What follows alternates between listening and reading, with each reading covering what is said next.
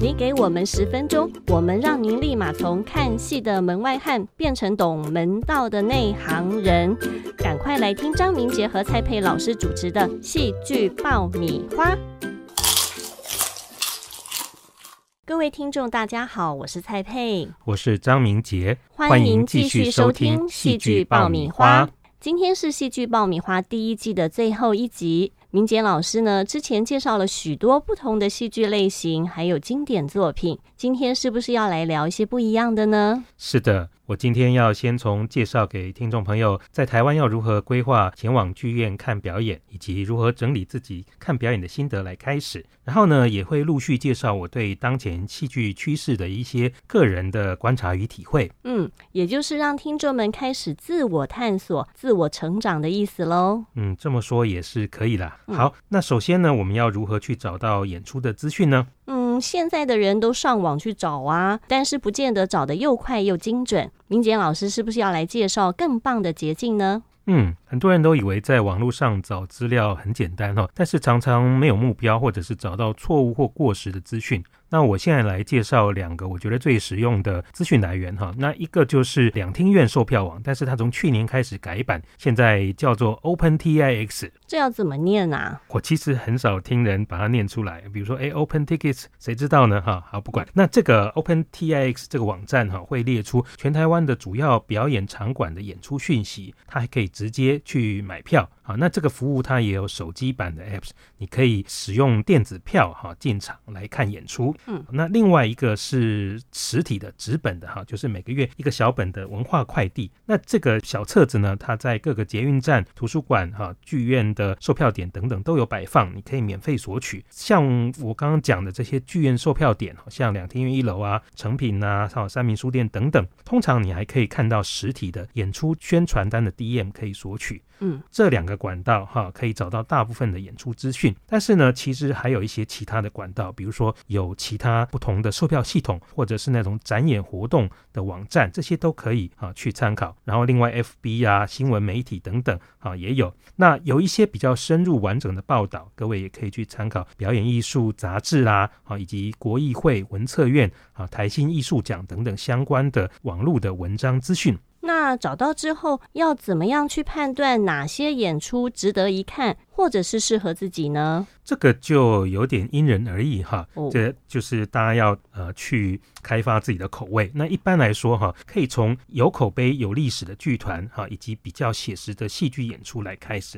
剧团的话，比如说像吴念真的作品啊，绿光剧团呐，火陀剧团，或者是表演工作坊等等，或者是像明华园歌仔戏团等等，他们拥有广大粉丝支持的这些团体，这些都值得推荐。嗯，那如果要挑选演出的话，名作品。的重演或者是经典剧作的演出，通常比较不会有什么问题。那如果是对国外团体的演出有兴趣的话，在台湾目前也有各式各样的国际艺术节，可以挑选比较有好口碑的团队或者是作品来尝试。但是呢，要有听外语发音、看字幕的心理准备。这是对刚刚入门的观众或者是大众口味的建议，以免一开始就遇到太深奥难懂的演出，会对剧场表演心生畏惧。是吗？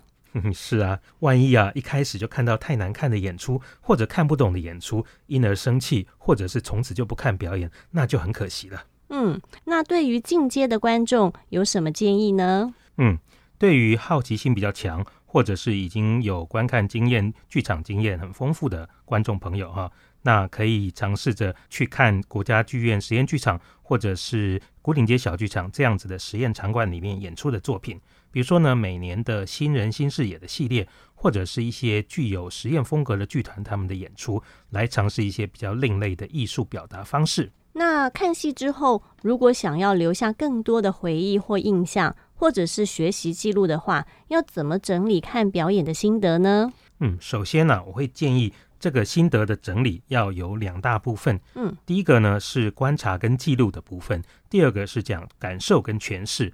不管是呃很写实的剧情啊，或者是呃很清楚易懂的演出，或者是实验性很强的作品，甚至是视觉剧场、肢体舞蹈剧场等等，都可以根据我下面呃建议的四个问题来整理自己看表演之后的心得。哦，重点来喽，听众要赶快笔记记下来。嗯，好，这四个问题哈，分别是第一个问题叫做描述，嗯，好，试着描述你看到的某一段表演场景，那舞台上发生了什么，表演者做了什么事，或者是说了什么话，这个场景可能在叙述什么故事，或者是传达什么讯息，那这一部分通常会。比较客观一点，也就是说，你写下来的答案跟别人的答案应该会很类似哈。虽然我们也承认说，每个观众他的注意力的选择性，呃，导致于他们看到的结果可能会不大一样。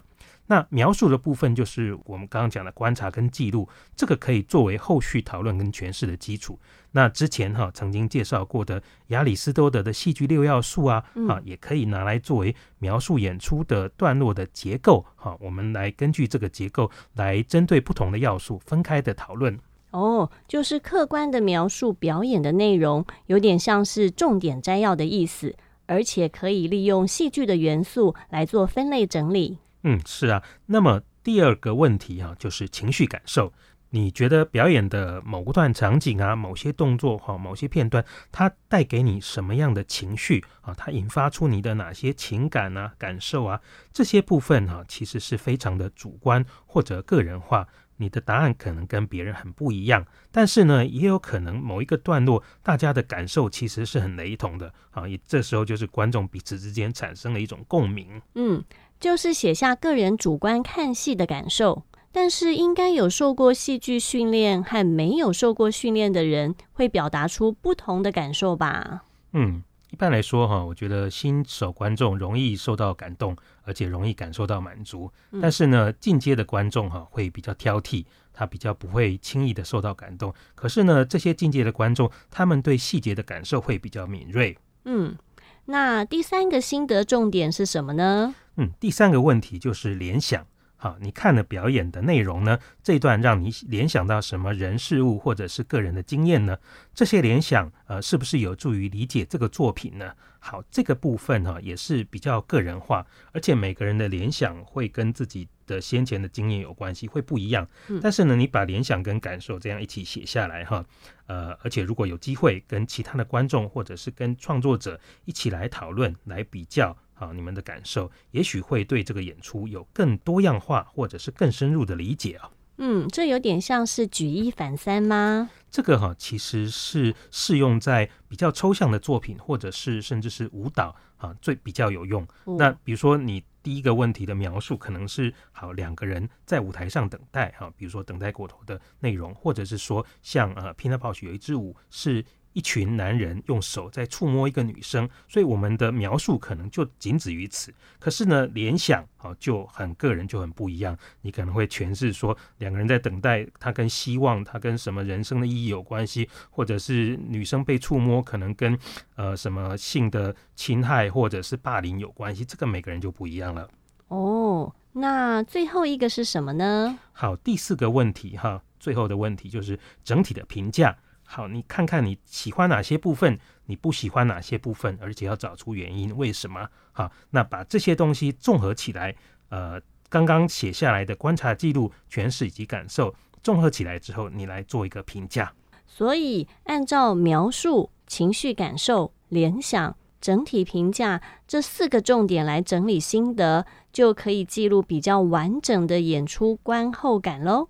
在做戏剧评价跟感受的时候，有描述和记录作为基础，这样呢，和别人对话讨论的时候呢，也会比较有根据。那这样就够了吗？嗯，当然，如果你想要更进阶的话，也可以再加上第五个问题，那就是你可以去阅读跟演出相关的新闻报道啦，或者是评论的文字，比如说。表演艺术评论台哈，这个网站就很棒。然后呢，呃，也有人会去看非正式的黑特剧场的讨论版，然后去比较他们的呃写的文字跟你实际看到演出的经验以及你的观点有什么相似或者是不同的地方，这样子可以让你的心得更完整。嗯，但是千万不要把别人掷地有声的评论直接抄过来当做是自己的评论哦。这可是会违反著作权法的。对对对，这要是我的学生交出这样的作业哈，这个作业就完全是零分。对，那最后明杰老师是不是要跟听众分享一些你个人观察到的剧场趋势呢？尤其是这两年因为 COVID-19 疫情的影响，对剧场界应该也是冲击不小吧？是的，从去年开始，啊，网络上就出现了大量的剧场的影音记录啊，影像记录，这个其实在国内国外都有。那今年呢，我们看到国内开始尝试着现场剧场演出的网络直播，这个其实剧场影像化像这样子的尝试哈，比如说我们可以看到英国的 NT Live 国家剧院现场的一个演出影片。那我们可以看到公式表演厅啊，或者是国内外许多剧团、舞团出版的 DVD，其实影像化的剧场表演已经行之有年。只是因为现在哈，我们无法直接进到剧场来看表演，或者是呢，因为防疫的要求需要卖梅花座，然后这个根本不符合成本，所以呢，呃，剧团就尝试着用播放预录的影像化剧场。或者用串流直播剧场来给观众看，嗯，那这个产生了一种媒体化的剧场经验。好，我们知道哈，现场观看表演的经验，其实这个感受是很丰富的，难以用这个媒体来复制再现。可是呢，只要看过 NT Live 电影的观众，你也不得不承认说，他们充分的运用的媒体科技，他们透过细腻的多机拍摄以及分镜，的确可以重现某种在现场看演出的感受，好那种临场感。而且呢，NT Live 基本上是大家集体坐在电影院里面，集中注意力来看演出。可是呢，目前网络串流的剧场直播，观众是坐在各自的电脑前面，或者是手机、平板前面来看演出，这个很容易分心。那在制作的成本以及技术上，哈，这个串流剧场直播也远远不及 NT Live。所以呢，是否可以创造出类似 NT Live 这样的成功经验，我想是很难说的。但是呢，这个因为是当前电脑网络科技发展以及疫情。